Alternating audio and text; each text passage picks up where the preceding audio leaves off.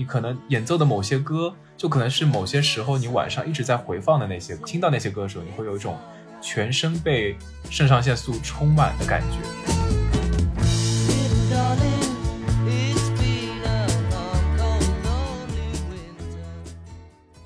之前呢我们也有在草间弥生那期提到过，那个时代很多的艺术家都非常流行养一些嬉皮士。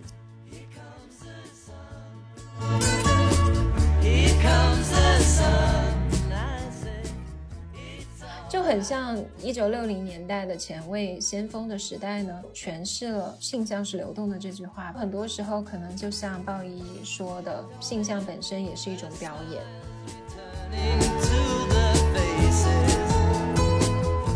大家好，我是阿驼，我是小西，我是央子。欢迎来到大俗小雅。大俗小雅是由三位生活在纽约、旧金山、海德堡打工人，每周陪你一起跨时差谈天说地。那么在今天节目的开头呢，我们想先感谢一下广西师范大学出版社旗下的文化品牌新民说为本期节目赞助的互动奖品。新民说系列下有非常多值得一读的好作品，包括二零一六年诺贝尔文学奖的作品《鲍勃迪伦诗歌集》，可能今天会讨论到很多内容的一九六三年变革之年等等。参与方式我们会在节目的最后进行详细的说明哦。我好害怕阿图换不过来气啊，感觉要为他感到窒息了呢。那我们今天就想给大家讲讲充满戏剧张力的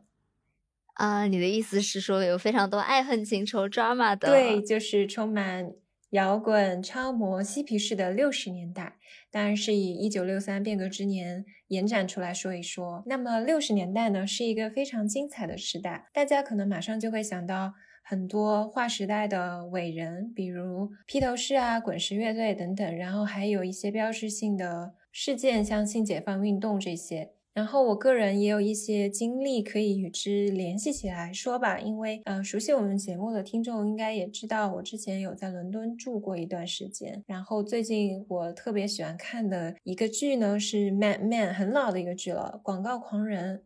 主要是因为呢我用的资源是 Amazon Prime， 然后它最近下架了很多影视剧，但是这一部一直有资源，我就接着看了。这个理由真的好怂啊，但真非常好看，推荐给大家。另外还有一点让我有很多共鸣的，就是再次 Q 一下阿驼送给我的唱片机，然后就像那个送咖啡的故事一样说了 N 次。当然还有小西送给我的电动牙刷。你不用端水了 it's okay。 然后因为这个唱片机呢，我就买了很多黑胶。我之前有发微博说我在老城淘黑胶唱片嘛，但后来我发现其实在我们的西城有一家特别好的黑胶店，是一九八零年代就有的，然后是一对德国的老夫老妻经营、嗯、那个爷爷人好好啊，就是我每次会买好几张嘛，还会给我打个折。哇！我现在就有点入坑这件事吧，就买了很多那个年代的乐队的唱片。那个时候呢，其实伦敦就像一个大熔炉，来自一些低一点的社会阶层的人呢，也能通过绘画啊、拍电影啊，或者其他的途径做他们自己想做的事，然后去获取一些经济回报。因此呢，这些所谓的工人阶级的人们呢，也不觉得自己低人一等，比起去工厂工作，学习音乐、艺术、时尚，似乎并不需要具备精英教育背景或是精湛的技术。年轻人都可以勇敢的去做梦，去发展自己的兴趣，大胆去探索。嗯，其实那个时候的美国也非常的精彩，因为嗯。呃比如说你在一九六零年的时候，你去一个纽约的 club， 你甚至可以遇到 Bob Dylan 教你唱美国民谣歌手的歌曲，就是一个文化大熔炉的感觉吧，很非常的跨阶层。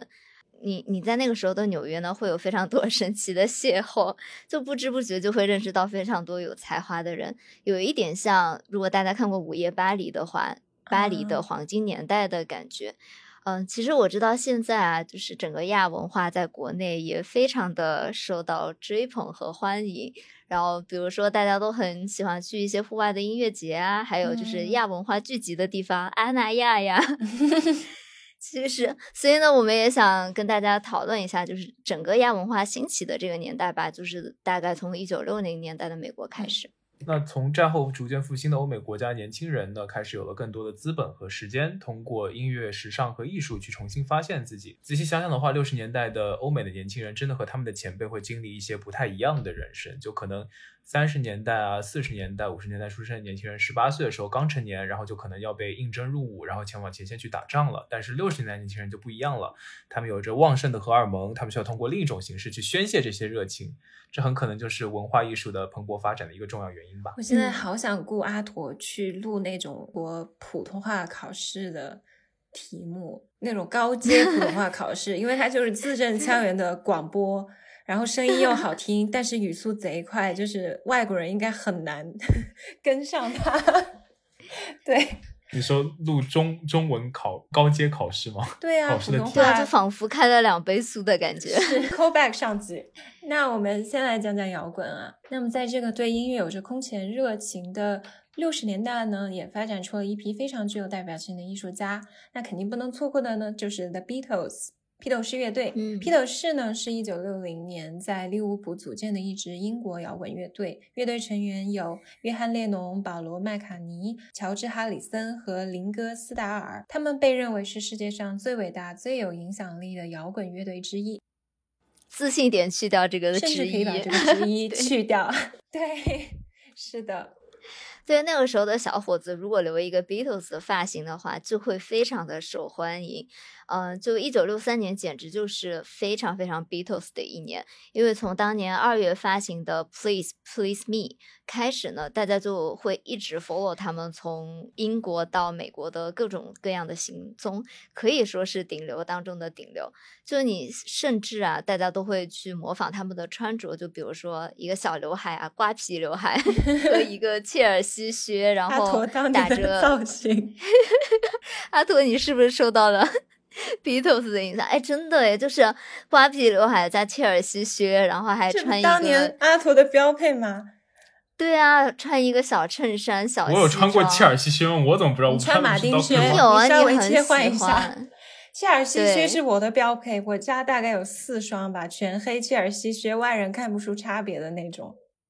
我也有很多，我妈妈在听，妈妈我没有节目效果。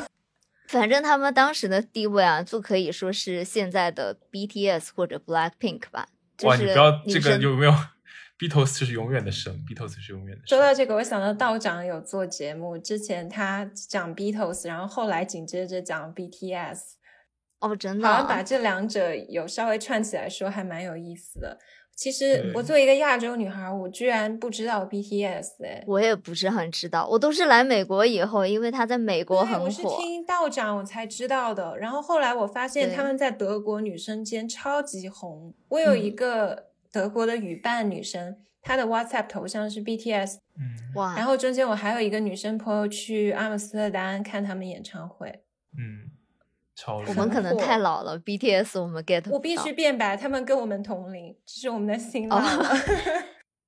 我以为我们这个年代的女生会喜欢 Big Bang。其实我本来在这里写了个 One Direction， 但是小西已经把他们认成时代的眼泪了。我还挺喜欢他们单飞以后的歌诶，那个 Harry Styles 有一首 Sign of the Time， 我觉得超好听，而且那个 M V 做的非常高级，你们听过吗？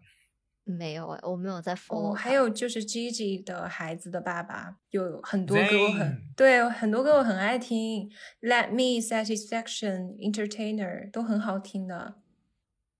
可能是因为他们出道的时候年纪太小了，我总觉得他们是小朋友那种感觉。他们比我们大，他们比我们大。可是为什么我总觉得就是我看到他们的那个很火爆的时间就是几个小朋友。没有啊，他们很火爆的时候就是我们高中毕业的时候啊。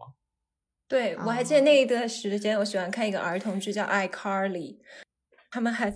唱歌What makes you beautiful， 对吧，他们的成名曲。对啊， What makes you beautiful 是我们毕业的时候的那那个出来的歌。 对， 对，你来一句吧 Baby 那个什么的 Like nobody else。我查一下歌词，反正就是我当时看这个歌词我还挺惊讶的，原来西方人也会追求最高级的美是美而不自知。哦，找到找到 Baby you light up my world like nobody else The way that you flip your hair gets me overwhelmed But when you smile at the ground, it ain't hard to tell you don't know. Oh oh, you don't know you're beautiful. That's what makes you beautiful. 好的，说回到 Beatles 了。好的，那其实其实在那个时候啊，就是 Beatles 已经在影响着各行各业的人了，他们就是新潮的代表，伦敦也是新潮文化的象征。美国时尚设计师 Norma Comelli 在回想起一九六三年的时候，她走在 Kings Road 的时刻，她看到伦敦女孩子已经开始穿短裙，但是自己却还在穿过膝长裙以及 stocking 的时候。天哪，这不是我吗？对啊，你还在你还在六十年代，你还在穿过膝长裙。从街边的商店传来了 Beatles 的 I Wanna Hold Your Hand， 阿托最喜欢的 Beatles 歌之一。他全身起了鸡皮疙瘩，他觉得就是说比起 F I T， F I T 是美国的一个就是时尚设计学院，他觉得比起 F I T 他更 fit 在这里。这里是一个谐音梗，阿托好会哦，这里是谐音梗。对，不是我会，是他是他自己自己。但我又想到我们讲纽约的那一期，你有有说一个谐音梗啊，我觉得你说的特别妙。嗯，有兴趣的朋友可以去听一下。妈呀，我也好好奇他说了啥。用三个词形容纽约啊。我说难道不是脏乱差吗？想找到答案吗？想找到就翻回去听吧。然后他就说他在这里就是感觉到呃，伦敦解放了他， Beatles 解放了他，他觉得这里是灵感爆炸的源泉。那我想问一下，就是你们有没有过这种就是因为一首歌呀一个作品感觉到全身起鸡皮疙瘩的事？我想插一个题外话，我现在觉得我们录节目的时候我简直在做一种免费的桑拿，因为现在德国突然变好热，我家怕噪音不能开风扇和窗，我觉得我全身都汗透了，真的好热。你太可怜了。说到这种时刻真的太多了，我只能列最近的一个例子，就是刺猬乐队的火车驶向云外，梦安魂于九霄。我每次在夜晚回家的电车上望着窗外的那很广阔的田野，因为我都住在农村嘛，然后听到这首歌的高潮部分、嗯、都会涌起一阵非常强烈的情绪。就我大概说一下这个词，它高潮是这样，他说：看脚下一片黑暗，望头顶星光璀璨，叹世间万物皆可盼，唯真爱最短暂。人世间悲喜烂剧，昼夜轮播不停，纷飞的滥情男女，情仇爱恨别离。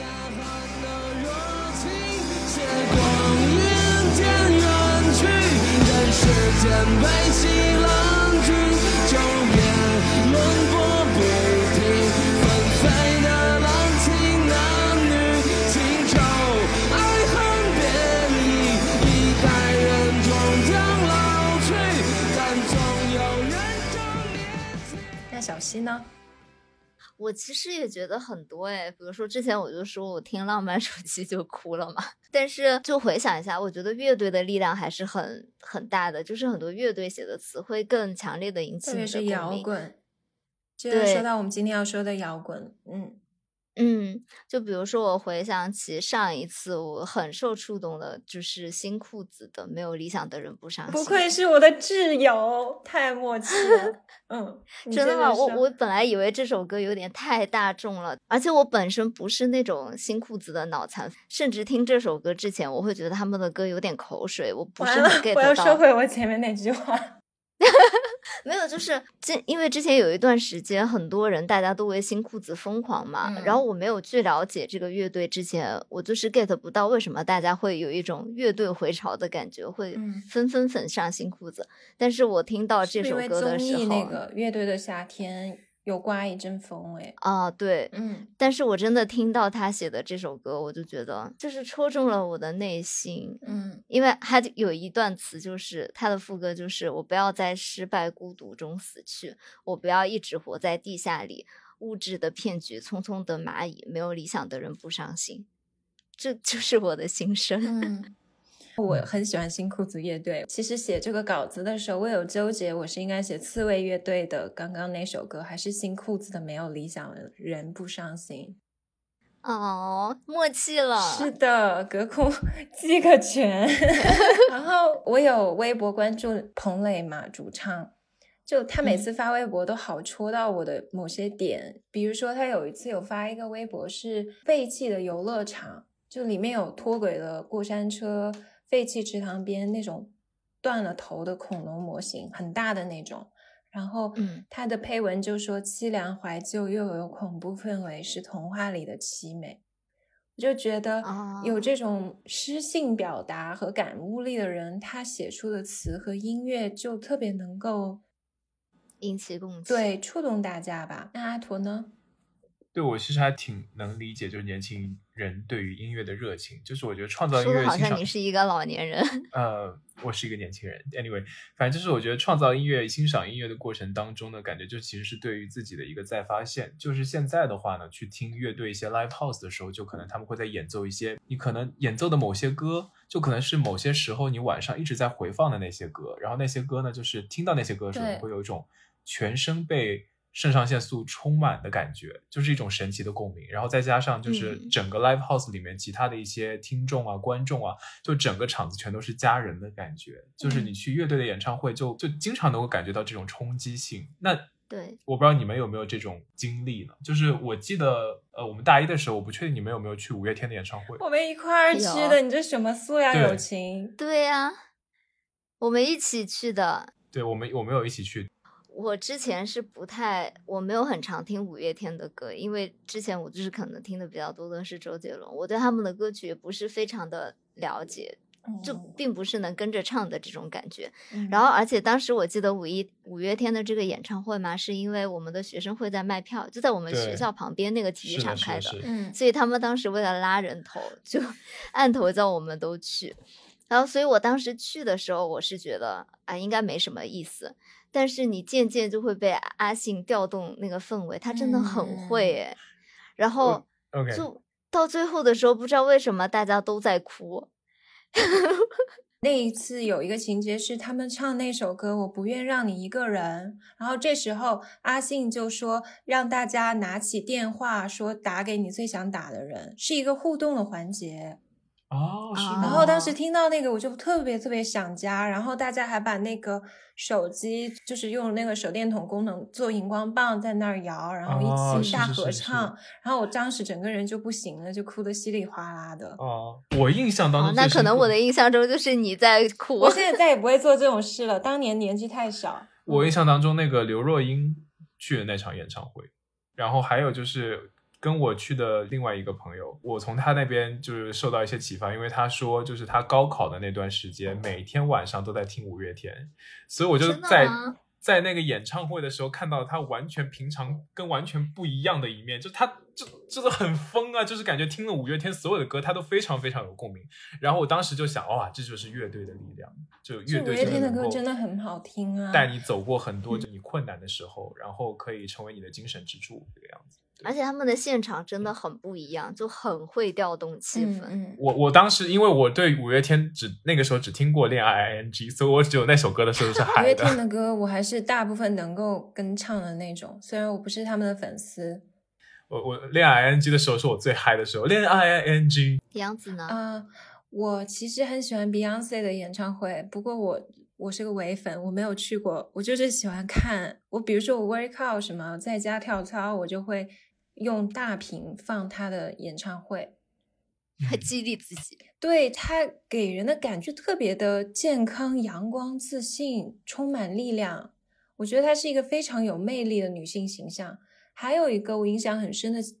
片段是有放一个 V C R， 放她去医院探望那种小朋友，然后他就给那种生病的人唱 Halo 那首歌光芒、uh. 他的清唱唱功真是一顶一的，非裔的女歌手都很厉害嘛，然后他唱的时候、嗯、我当时就觉得好动人，我觉得他是一个天生的歌姬，是为舞台而生的一个人。是的是的是的，我有一个印象比较深刻的舞台是他好像在某一某一年的那个好像是 V M A 上面，就是那个颁呃颁奖典礼上面，他好像是有怀着孕挺了个肚子、嗯、然后在那边表演，然后她老公 Jay Z 在下面就给她打 call、嗯、还挺温馨的我觉得。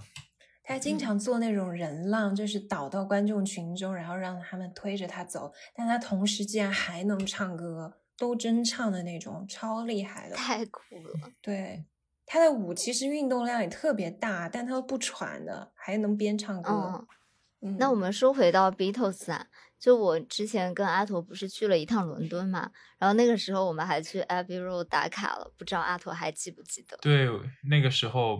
对，我们先给大家就是简单介绍这个 Abbey Road。Abbey Road 是一张呃 Beatles 的专辑嘛，它发行在一九六九年的九月二十六日，是乐队全体成员参与录制的最后一张专辑。专辑的封面呢是。呃，非常经典的乐队四个人走过斑马线的侧面照，这个设计呢是基于 Paul McCartney 的构想，然后摄影师呢伊恩麦克米伦当时只有十分钟的时间进行拍摄，然后他当时是站上了梯凳，然后拍了六张照片，警察呢则在他们身后组织交通。在 McCartney 选择的相片当中呢，乐队站成单列，从左到右走过路口，其中 John Lennon 是领头，然后后续依次是史达，然后麦卡尼以及哈里森。麦卡尼他是光着脚的，并且与其他成员的步调并不一致，除了哈里森以外，其他成员都穿着由汤米纳特设计的正装。在图片的左侧斑马线当中停着一辆大众甲壳虫，它属于录音室对面的公寓的一名住户。在专辑发行之后呢，这辆车的号牌就经常被盗窃，后来这样甲壳虫呢在一九八六年飞来横祸。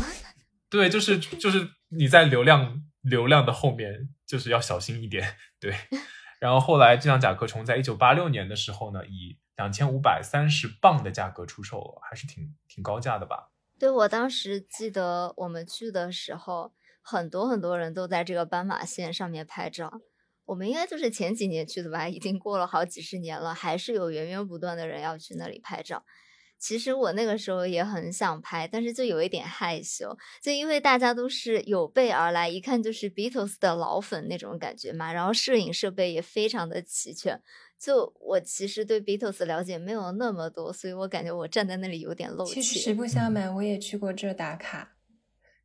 因为我当时住伦敦，去很方便，但我对这儿没什么印象。我去的那一次没什么人，因为当时在施工，特别乱，就边上都挖烂了那路，那个真的很难拍照啊，就因为有交通在那边，如果你只有大概就是红灯的时候几分钟你可以就是拍一下。对，大家都在那里等红灯，然后就会排很多人都要冲过去拍那样。对，嗯，然后我我最近还收了这张唱片黑胶，我觉得 Beatles 的黑胶都好贵啊，就跟其他的同时代像海滩男孩的 Beach Boys 这种去比的话，他们确实那个价格还是一直没有下来的。嗯嗯，就是硬通货的感觉。是，对，硬通货。那说到 Beatles 呢，就不得不说一下我们这一期的主题。也就是我们节目的对保留节目八卦环节，那当然就得说列侬和小野洋子的故事啦。虽然可能很多朋友都知道了，但是今天希望能给大家带来一些新的知识点，不要知识点没有那么高的境界，就是新的一些有趣的点吧。然后相对不同角度的说一下这个故事。先来说一段列侬的自述，就是列侬他自己说啊，很多人问过一个问题，全世界的女人都爱你，而你为什么爱上了小野洋子？太自恋了吧。其实像我们看这个一九六三也是，嗯，可以理解，那个年代确实全世界的女人都在为他，可能都不止女人，也有男人为他疯狂。 对， 对，然后列侬就说，我不得不不厌其烦地告诉世人，我第一眼看见他在台上表演艺术的时候就疯狂地爱上了。这里呢我们就要 call back 我们之前讲行为艺术的那一期，介绍一个小野洋子算他的代表作之一吧，就是 Cut Piece、嗯、切片、嗯、这个表演、呃、梗概的说一下，就是小野洋子他跪在台上，然后邀请观众上来捡她的衣服，就是越捡越少，捡到后面明显能感觉到她作为女艺术家已经很难受，衣不蔽体了、嗯、一个超前的然后传达了女性主义作品吧。嗯，当时列侬就是说他看到这个作品的时候就在心里不禁想到，就说小野洋子尖锐异于常人，她古怪的五官融合在一起却异常吸引人，她就像一杯充满性欲的怪味鸡尾酒，让我彻底沦陷了。哇、wow ，就很像小野洋子那种感觉嘛。有，嗯，然后在这一场 Cut Piece 的表演之后呢，小野洋子就在伦敦举办展览，然后列侬呢怀着对他的这种好感，然后就再度到场。就是在那个展览中间呢，有一件作品是一幅尺幅很小的绘画，像天顶画那种，被挂在展厅的天花板上，然后边上有一架被粉刷成白色的梯子竖立在画的下面，然后边上还有一枚放大镜。然后就根据艺术家小野洋子的设想呢，只要想欣赏那幅画的观众就必须冒着一定的危险，然后登上那个梯子，用放大镜才能看到那个小画上的奥秘。然后列侬当然会去做了，他就是披头士成员嘛，肯定是他肯定要尝试一下、嗯、然后他去看的时候就发现画面中唯一的奥妙一个英文单词 yes，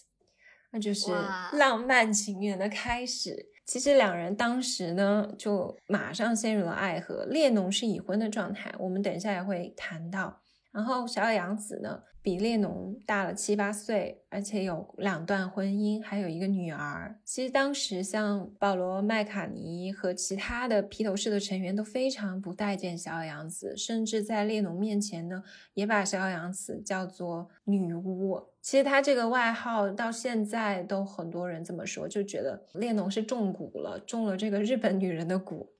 呃，可能也这也有一部分的原因吧。就在一九七零年呢，披头士乐队就宣布解散了，当时小野洋子就成为了众矢之的。但我个人觉得列侬最伟大的作品其实是他的歌 Imagine， 我很爱这首歌。我觉得他和洋子在一起之后，他的音乐所关注的命题似乎更加的广博和宏阔了。就比如说他们两个还做过一些非常有名的行为艺术 hair piece 和 bed piece， 就是床上和平运动，就那句著名的宣言 make love not war。 在一九六九年呢，列侬和已有身孕的小野洋子在阿姆斯特丹的皇后伊丽莎白酒店一七四二号房间整整七天坐在床上，那种随性的穿着睡衣的那些装束接待记者和政治人物的访问。其实我当时住在阿姆斯特丹的时候还去朝圣过，还买了明信片。小野洋子和列侬夫妇其实和同时代的很多很伟大的艺术家也有非常密切的联络，比如我们还能找到他们俩跟我们等会儿也会说到的 Andy Warhol 的合影。不过这一切呢都截止在了一九八零年拍摄那张非常著名的封面的时候。大家应该也看过，就是小野洋子穿了一身黑色的衣服，然后散着头发，边上列侬就赤身裸体抱着她，然后亲吻她的脸颊，像一个婴儿一般依偎在小野洋子的怀里。这也是列侬留给世人的最后一张照片。那故事说到这里可能都是大家相对熟悉的桥段，我个人也是非常喜欢小野洋子的，但是呢我想提到另外两个在他们的爱情经历中出局的，打引号出局的女人，就牺牲掉的女人。对，第一个是列侬的第一任妻子 Cynthia， 第二个是他后来的华裔情人庞凤仪，她英文名叫 May。 嗯，先说到 Cynthia 和列侬在一起的过往吧。他们的结缘其实是在一九五八年的圣诞，那时候其实辛西亚已经有婚约了，但是他违背了婚约跟列侬在一起。他当时十九岁，列侬十八岁，那个时候列侬还是非常爱他的。就我们去找那种相关的资料就会发现，当时列侬写给辛西亚的情书可以一写写八页，然后一页纸上就写二十五个我爱你。天哪，就感觉他是一个情绪非常非常浓的人。对，就开始的时候特别的强烈，然后到了四年之后呢，两个人就奉子成婚了。但那个时候大家也知道嘛，就披头士风头正劲的时候，就经纪人就像现在保护 idol 的文化一样，不允许公开婚讯。在一九六三年这个标志性的一年呢， Cynthia 就生下了他们的孩子朱利安。这个朱利安呢就是很有名的那首歌 Hey Jude，嗯，但并不是列侬写的，是披头士的另一位成员保罗·麦卡尼在朱利安的父母离婚的时候为鼓励年幼的这个孩子写的这首歌。啊，那这样就也能理解为什么保罗麦卡特尼后来就非常不喜欢小野洋子。对，因为他一直跟列侬的前妻关系很好。嗯，然后到了一九六九年列侬就终于和辛西亚离婚了，但当时列侬要求辛西亚净身出户。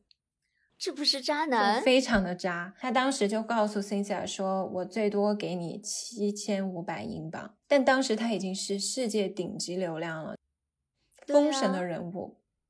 而且还为他生了一个儿子。对，而且在同一年，萧亚子和约翰列侬上演 Bad Piece 床上和平运动，我们刚刚说的那个著名的行为艺术的一年、嗯、列侬的孩子朱利安才六岁。但是不久之后呢，萧亚子和列侬的儿子肖恩就出生了，然后列侬的态度就完全不一样，他对这个小孩就非常非常的疼爱，绝世好奶爸那种。可能也有一点补偿心理吧，我不相信他心里对前一个小孩是没有愧疚的，可能就是这份愧疚就会让他对下一个小孩有更多更多更强烈的爱，我不知道，我就乱猜。嗯，其实还有一个更狗血的故事，我等一下会讲，我觉得跟他给这个小孩好是有一定关系的。对，就在一九八零年列列侬被枪杀之后呢，小野洋子就作为遗孀嘛，肯定是有了列侬的遗产。当时朱利安只能从他的手里每月拿两百英镑，都是孩子何必呢？但是后来呢，他终于拿到了他爸爸一部分的遗产，但很可悲的是，他后来拿到这些钱啊，他曾经花数万英镑去买列侬曾经穿过的外套，然后还斥巨资买下他父亲写给他的信件啊、明信片这种，而且更加让人唏嘘的是，每一张列侬写给朱利安的信上面的落款都是爸爸小野洋子肖恩，就是他的第二个儿子啊，好虐啊！是，我其实一方面是很列侬和小野洋子的感情吧，我每次都是能磕到，但另一方面呢，我又觉得是那种带着玻璃渣的他，对之前的感情很残忍，而且就他给自己的大儿子写信的时候，没有必要再秀恩爱，就是做出一副我是一个幸福的家庭，你是一个局外人这样的。我觉得可能一部分原因也是在于小野洋子的那种控场力，觉得她是一个很强势的女人、嗯、在这段关系之中。嗯，因为列侬也是，我觉得她是有一定部分的恋母情节的，因为她的童年少年都不是很幸福嘛。就是后来我了解更多，去看到相关的资料，我才发现其实列侬还有一个情人是一个华裔的女生，就是在跟小野洋子的期间吗？ 对, 对这段故事狗血程度真的让我 too much information 大跌眼镜。就是庞凤仪当时非常年轻，她是列侬和小野洋子的私人助理，他曾经和列侬在一九七三年到一九七五年之间有过一年半的感情，而且这段感情最厉害的打引号啊地方在于小野洋子是完全知情的，甚至可以说是他推给列侬这个女生的。说的不好听一点啊，这有点像那种封建时代，就是大老婆已经知道自己要失宠了，这不是橘子红了的故事吗？对，就会找一个自己家里的姐妹或者跟自己长得很像的人推给老公做小妾，就是为了巩固她跟老公的这个关系。但是我当时看到，其实他们虽然都是亚裔啊，但是长得完全不是一个类型、嗯、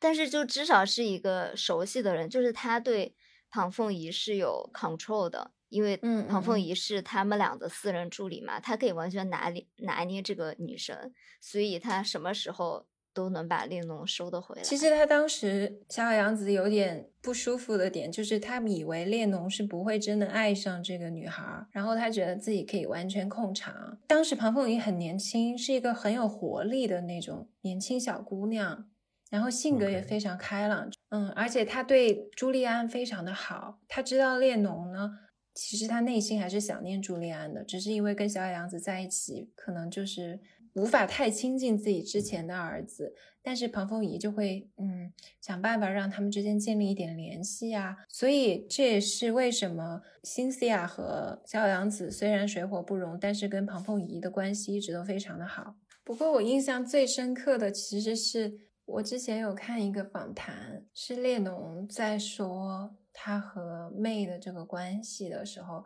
他用的词是 my last weekend，只是一个我稍微放纵的迷失了的周末而已。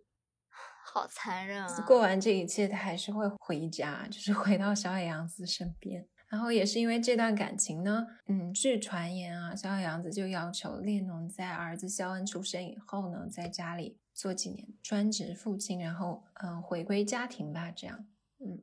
嗯。不过我还挺好奇啊，就是在了解这个故事之后，你们会不会觉得有一句话不是这么说了吗？就是在爱情里不被爱的那个人才是第三者。但我其实不是很认同哎，我觉得一个人如果有婚姻有孩子的话，应该负起责任，不应该只是追求激情和爱。对，就算就是两个人一定要结束了，不能再回到从前，那至少你要把前面一段关系体面的收尾，然后收尾了以后你还要持续的照顾他们，负起你的责任啊，不是说你的这段婚姻结束了，你对你大儿子的亲情也结束了，并不是。嗯，就做一个艺术家的身份的话，我是很欣赏小野洋子的，但是我就觉得小野洋子和列侬的关系其实就很像他们最后那张合照吧。列侬其实内心很依赖他，然后小野洋子彻底的完全的了解列侬，而且能够在这个关系中占据一个主导的地位。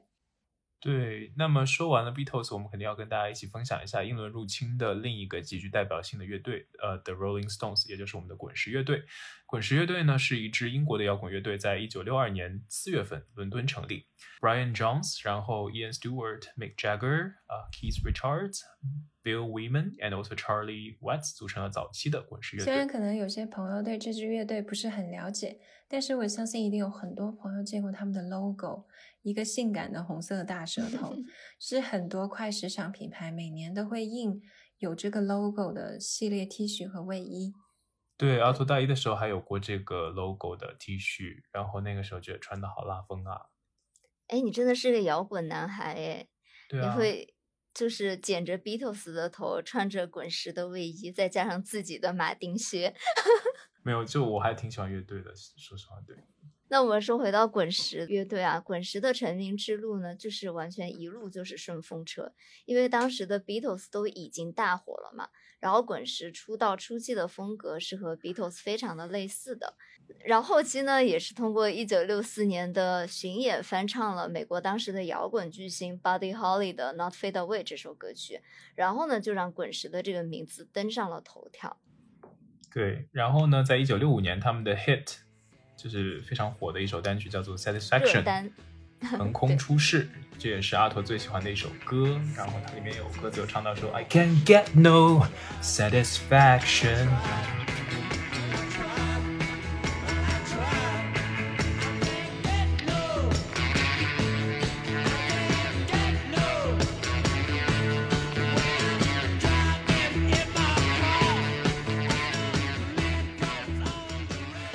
阿拓高中时期有一个外教，他是英国伦敦人嘛，他的课上就永远都离不开 Chelsea 那个切尔西的足球队，然后和这个 The Rolling Stones， 以至于在这么多年后的今天，我每次想起他，我还是觉得说他好像就是等于切尔西加上这个滚石乐队。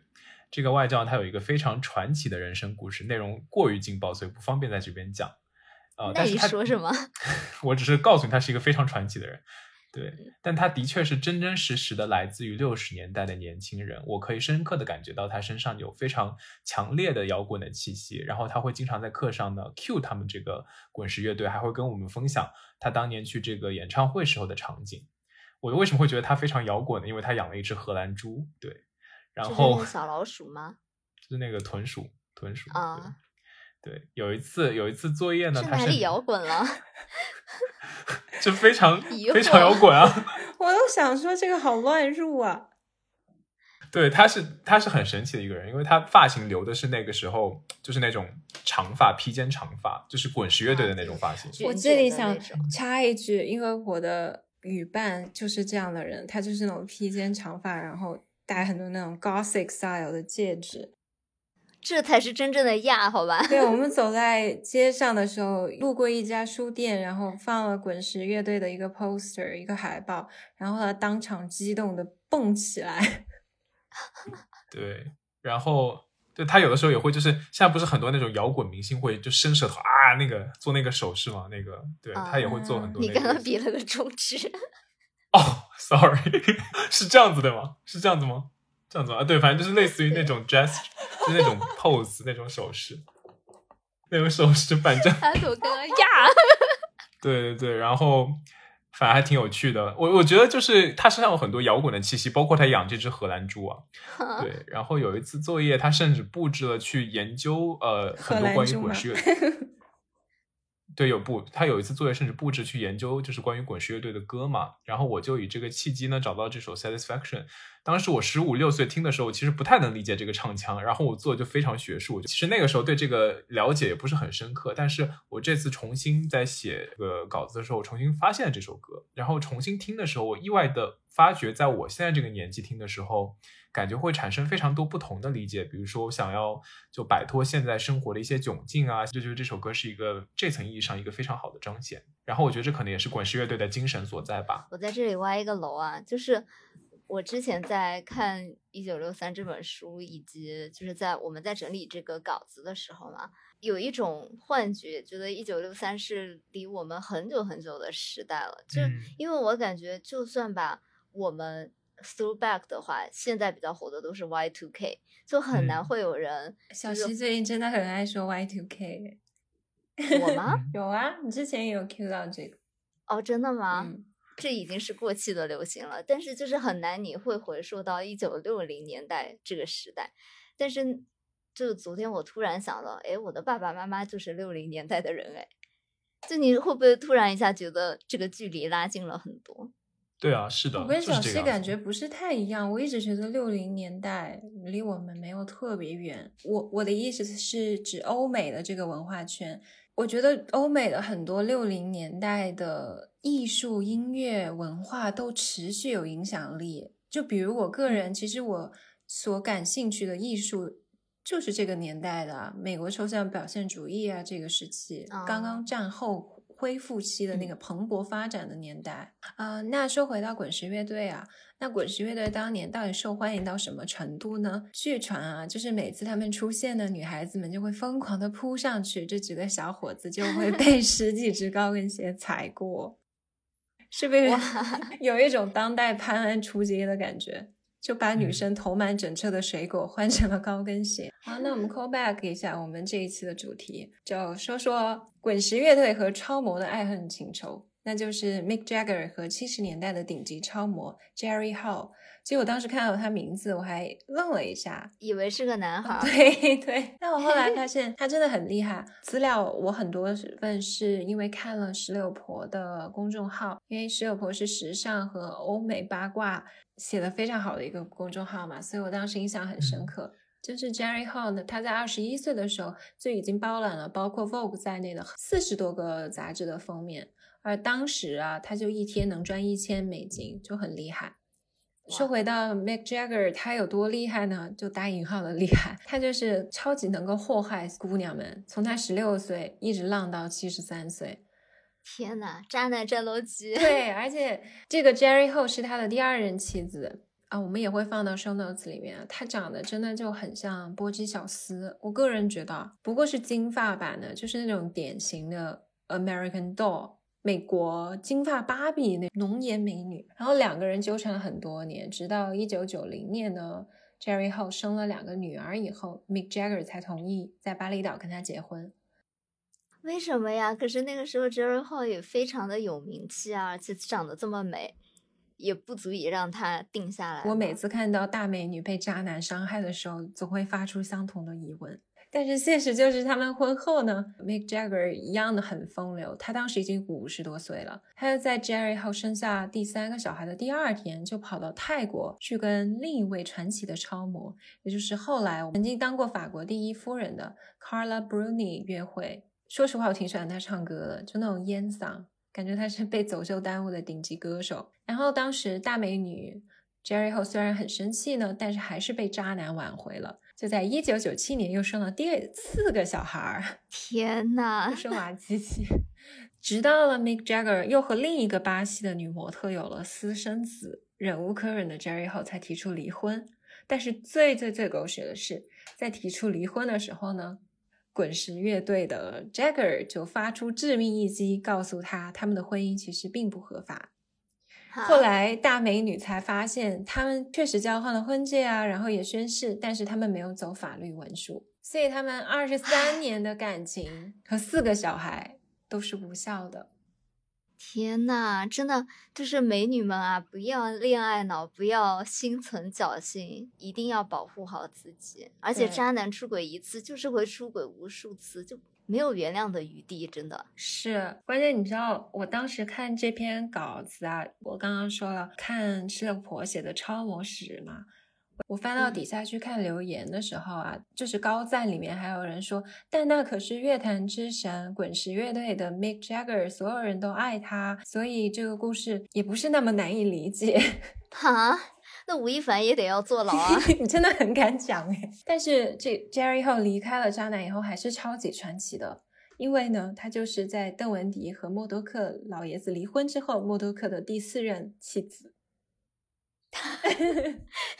这是一个圈啊！是，不过我觉得那个年代啊，嗯、呃，摇滚巨星和超模妻子是文艺圈的标配，我国内也有了，像童坦和超模春晓。啊，我想到 David Bowie 有一句名言，他说 You would think that a rock star being married to a supermodel would be one of the greatest things in the world. It is. 你也许会认为超模与摇滚巨星的结合是当时最美妙的事情之一，这确实如此。他娶的妻子 Eamon 是一个黑珍珠索马里人嘛，他们从一九九二年在一起，直到二零一六年David Bowie 去世，觉得还蛮神奇的。而且我当时看到这个故事是因为我看之前我有提到 Architecture Digest Open the Door 系列，我当时看的时候我根本就没有觉得他是一个六十多岁的人，黑珍珠真的很抗老的，后来我才知道他是大卫鲍伊的妻子。而且觉得那个年代啊，就像我们在这这个书里看到一九六三年种族问题真的是一个很大的问题，其实蛮少会有这种 interracial 跨种族的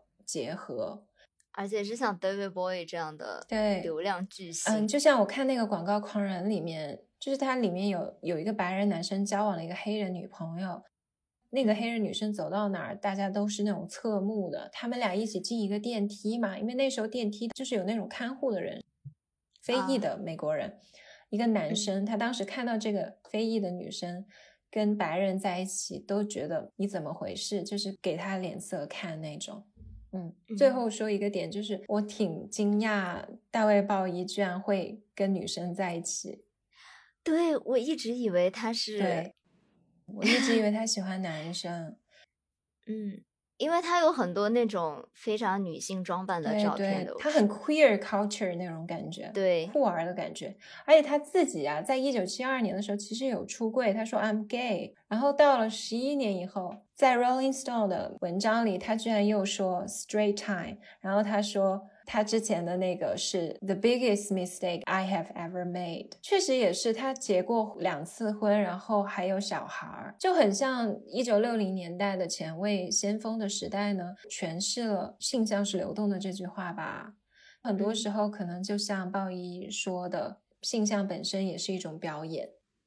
那我们说了这两支非常传奇的乐队啊，其实这两支乐队在各种层面上都会被比较嘛，因为他们其实相似度非常的高。那比如说呢，就有些人会说他更喜欢 Beatles， 因为他们看起来非常的健康、阳光、积极向上，而且他们都喜欢娶超模老婆， Beatles 里面也有超模嫂子。嗯，对，就是非常的大众化这样的感觉吧。但是呢，滚石就是非常的深夜党，就因为它有非常多跟亚文化和性相关的作品。对， Andy Warhol 曾经为这个滚石打造了一个非常具有争议的专辑封面，裆部隆起的极具性暗示的意义的，然后李维斯的牛仔裤造型，内页还有主唱 Mick Jagger 的白色内裤特写，他们简直就是一个坏男孩的代表啊。那么就是来到了这个历史性的问题，你们是更加喜欢 Beatles 还是更加喜欢滚石呢？我会更喜欢就是滚石，因为 Mick Jagger 以前有说过一句话让我觉得非常能够有共鸣，他说就是呃，总是摆出这个十八岁的样子，看上去虽然事实上非常蠢，但是扮演成熟的聪明人同样也不是什么聪明的举动，这让我觉得印象特别深刻，就觉得要应该诚实的去面对自己的精神状态。然后刚刚呢阿图也提到了就是 Andy Warhol， 其实刚刚杨子也提到了 Andy Warhol 跟他们都有各种各样的、呃、交集嘛、嗯、那我们接下来就想跟大家讲一讲 Andy Warhol 以及他在的嬉皮士的这个文化圈吧。就在六十年代呢，音乐时尚和艺术都在不断的挑战着阶层和信仰，就重新定义了人文。其中不得不提的呢就是嬉皮士运动。对，之前也有听众朋友们说想听我们聊一聊 Andy Warhol， 因为他最近在尤伦斯有一个展览。那我们今天说 Warhol 这一段呢也是给大家填个坑吧。可能大家对 Warhol 有相当的熟悉了，他算是美国或者是当代最有名的艺术家之一，他是波普艺术的领军人，他出生于美国宾夕法尼亚州的匹兹堡，现在在匹兹堡呢还有 Andy Warhol 博物馆纪念他的作品和他传奇的人生。那他其实是在成为商业插画家获得巨大成功之后呢，继续进行了一系列的艺术实践，包括先锋电影制作人啦、啊、作家等等多重的身份。Warhol 很有名的一句话是，在未来每个人都会有十五分钟的成名机会。现在想来呢，真是精准预测了电视、真人秀和社交网络的兴起。真的，而且哪怕是在他过世之后呢，他有创作的一个平平无奇的小电影，拍摄了自己吃汉堡的一个片段，还是有经久不衰的人气。现在在油管上已经有超过一百六十万的播放量了。哇，这不是最早的吃播吗？ YouTube 应该有给他分红吧。他现在还能收到这个分红吗？呃，他也就是非常具有代表性的跟随着六十年代成长起来的一位艺术家。他在一九六一年的时候呢就创作了帮助他出圈的就基于漫画和广告的第一幅波普艺术作品，从此以后就开启了他开挂的名人生涯。然后很快呢，在一九六二年他就在纽约举办了自己的第一个个展，然后从此就飞黄腾达了。对，然后很多人呢就说他的波普艺术啊先锋不协调，充满了讽刺，但也会有朋友觉得说安迪的作品他其实是在庆祝叛逆的六十年代。所以就虽然很多人觉得他的作品非常的肤浅，但是我觉得他是真正实现了艺术跨阶层成为巨星的可以说是第一人吧。因为他那个时候合作的对象都是各种商政和演艺界的名流，就比如说美国第一夫人杰奎琳，然后还有梦露啊，还有 Michael Jackson 等等。然后他在艺术方面的各种 drama， 就包括我们之前在讲草间弥生的时候也有提到过他跟草间弥生的争端，就这些我们真的可以聊三天三夜。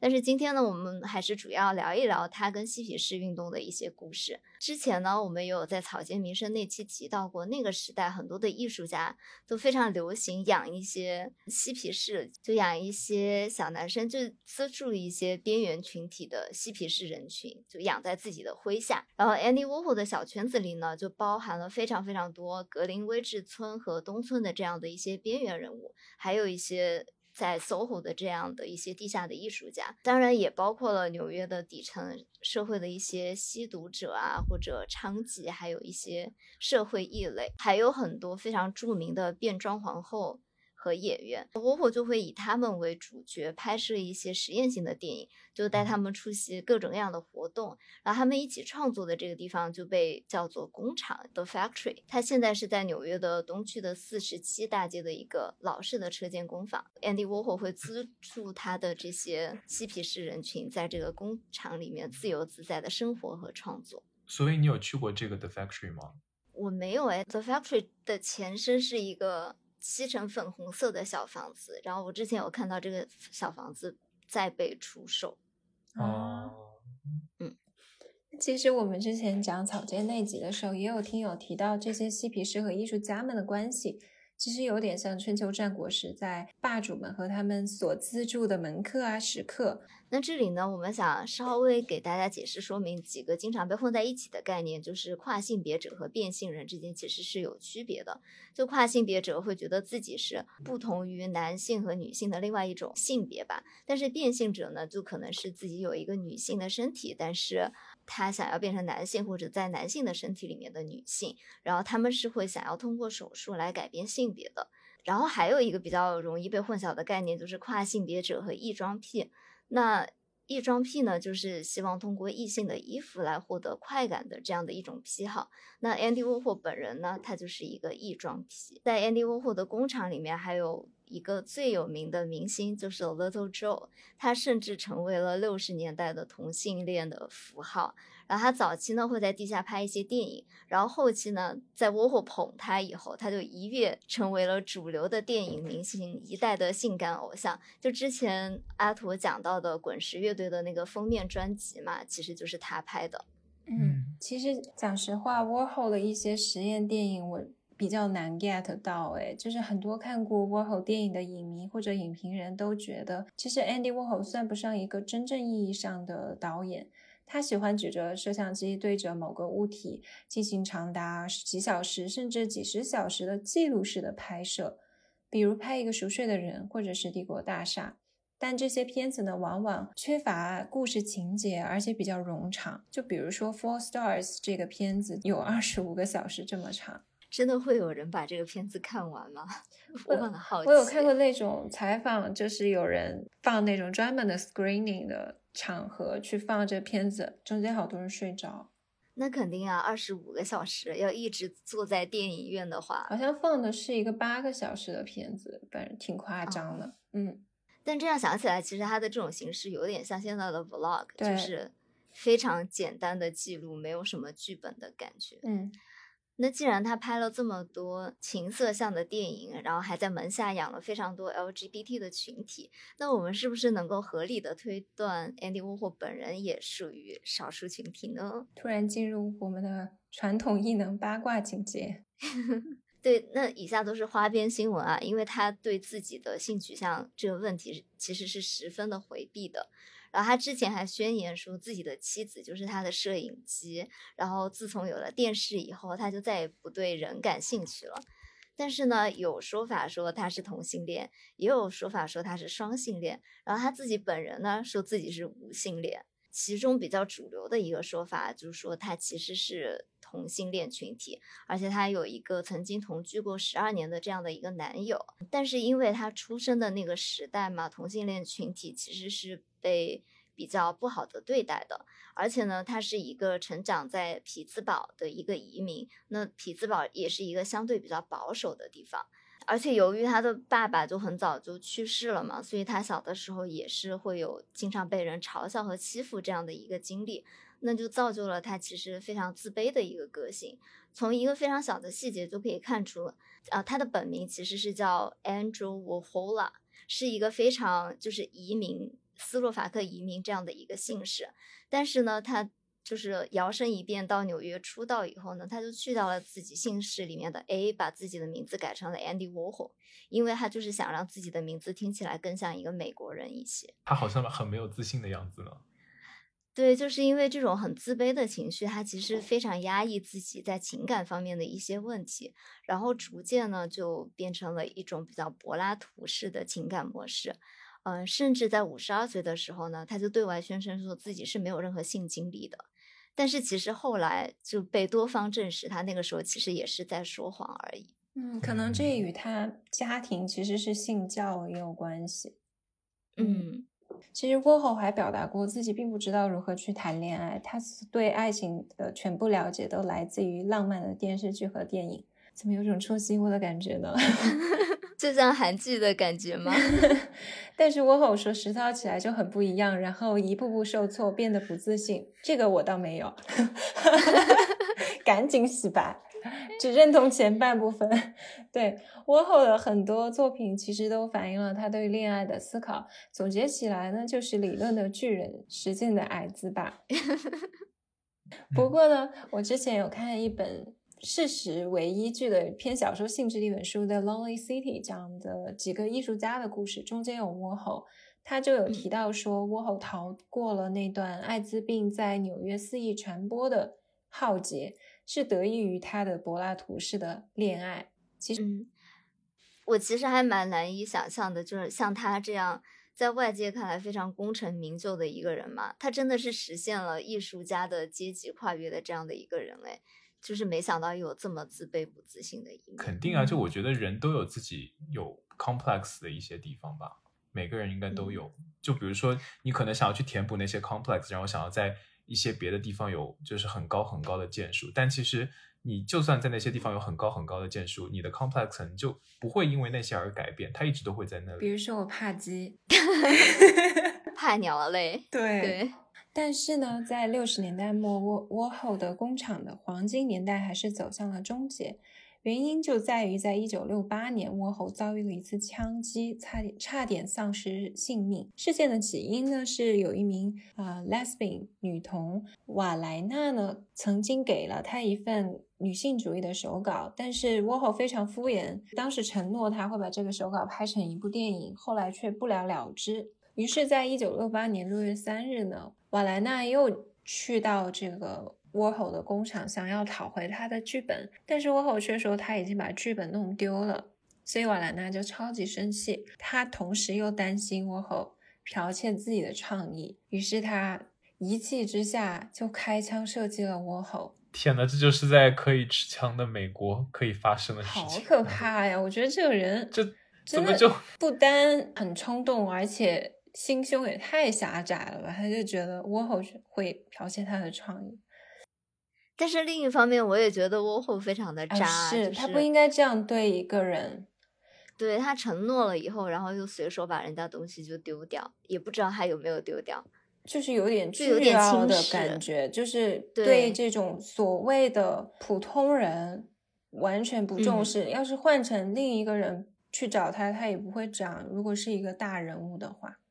对，但其实更狗血的故事在后面，就是 Andy Warhol 当时被送到医院的时候呢就被宣布是临床死亡，但当医生听说受伤的竟然是当时最有名的艺术大师 Andy Warhol， 他们又立马开始抢救，然后经过五个小时的手术Warhol 就又被救活了。这个好，真是有钱真好，突然给了我成名的动力。所以他最开始是不准备救他是吗？对，就是因为他已经重伤了。不过这件事情对Warhol打击很大，他不光是心理上就是从此疑神疑鬼，很害怕，他生理上也遭受重创，就是变变得很怕冷，然后很虚弱的一个人，所以属于 The Factory 的六十年代这个黄金时期也逐渐走向了终结。嗯，那我们在看了这么多六十年代的年轻人他们的一些就经历以后呢，其实我也想就是把六十年代年轻人跟我们现在年轻人进行一个联系。我比较惊讶的是那个时候的年轻人他们可以选择自由的去离开学校，不用担心没有任何的教育或者是技术层面上面的背景，而且可以供他们选择的公寓也有很多，房租也非常便宜。然后其中在那个时候个比较有名的模特叫做 Mandy Rice Davies， 她在一次车展模特的挣完八十英镑的经历之后，她决定在十六岁的圣诞夜的夜晚卖掉自己的缝纫机，凑够了盘缠，不顾家人的反对，只身前往伦敦。然后她当天就在一个呃卡巴莱俱乐部找到了一份舞者的工作，就说走就走，说做就做，然后非常果敢。我觉得就比如说我们还有我们周边的朋友都是不太能想象到的事情。我想到我身边有个朋友是一个中国女孩，她在柏林找到一份脱衣舞娘的工作。真假？他有正职工作吗？有，他那个其实也不算工作、哦、可能是他的兴趣。对，是他的兴趣一样，但是很大胆啊。他还有一个 Instagram 的账号，里面很多那种尺度很大的照片，还给自己取了一个艺名、嗯、我觉得他好厉害呀、啊、嗯，对，其实我在想说其实我们之前去纽约看那些变装皇后，说不定他们也有正职工作呢。对啊，他们白天肯定是有一些工作的，就很多人都是我们去的时候就是白天。哦，也对啊， uh, 我们是 weekend、okay. 很多其实在纽约有那种业余的变装皇后俱乐部，就他们是晚上就下班了以后就当做自己的兴趣爱好然后来表演，并不是为了要挣这个小费钱、uh, 是是，我那个朋友就是这样、嗯、不过我真的觉得那个年代经济发展好蓬勃，就像我看那个 Mad Men 广告狂人，我好深的一个感慨。就像我翻老友记的时候，豆瓣有一条高赞评论是说九十年代的纽约他们已经拥有了这么多东西，同级比较中国后来发展好快啊，在那个年代我们还没有微波炉、嗯、没有电视这些。对，我看广告狂人我就很感触，那个写字楼然后整个办公环境的发达程度让我惊讶，我觉得跟后来拍的一些剧像《傲骨贤妻》这样的写字楼的精致和发展程度不相上下耶，其实差不多，对，就好厉害哦。嗯嗯，那既然说到 Mad Men， 我其实还有一个比较感慨的点，也是我看这个一九六三的时候，就是里面的女性角色和女性形象，就 Mad Men 广告狂人里面可以说没有一个女生是有好结果的。就比如说呃，那个性感尤物的女秘书 Jo， 她是被自己很窝囊的一个医生未婚夫在办公室强迫发生关系，就很可怜，但她后来还是嫁给了她那个未婚夫。然后还有另外一个女职员 Peggy， 她未婚生子，还还没有告诉让她生孩子的那个男生是她的同事，她男生就很久都不知道，很后面才知道。然后她生孩子的时候就一个人，还不得不把孩子送人。这里我想 cue 一下Patti Smith， 她其实在自己的书 Jazz Kids 里面也有提到，在她年轻的时候也是这种嬉皮士啊，然后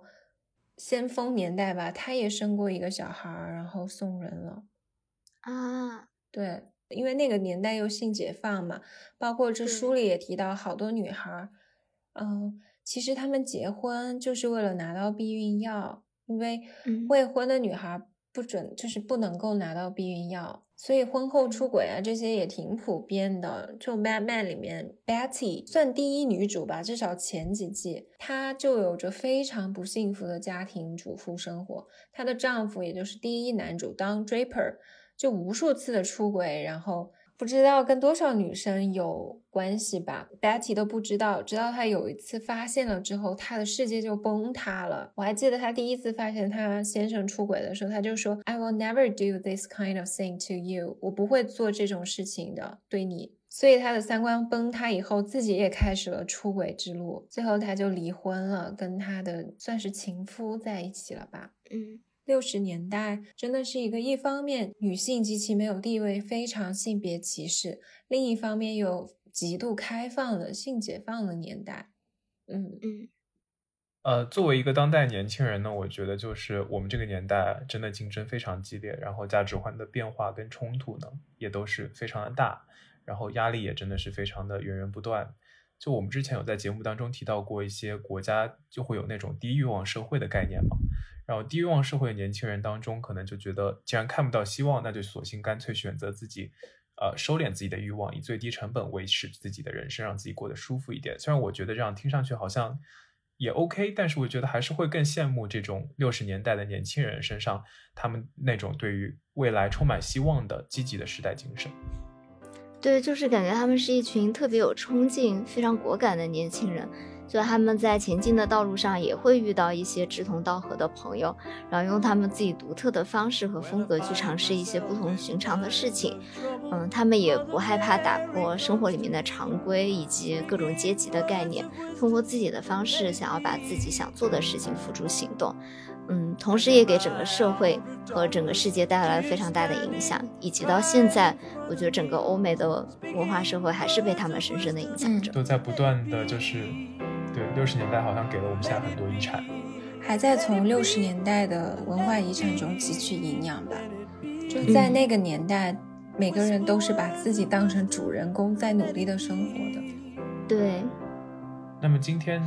我们的节目就到这里了。六十年代真的是一个非常灿烂的时代，然后希望大家有机会呢也可以回到六十年代去领略一下那个时代年轻人的风采。那我们这次的互动礼物呢就是五本来自新民说系列的实体书，我们会在小宇宙抽取三名留言的听众，以及在微博抽取两名幸运的听众，希望大家积极的参与到我们的互动之中哦。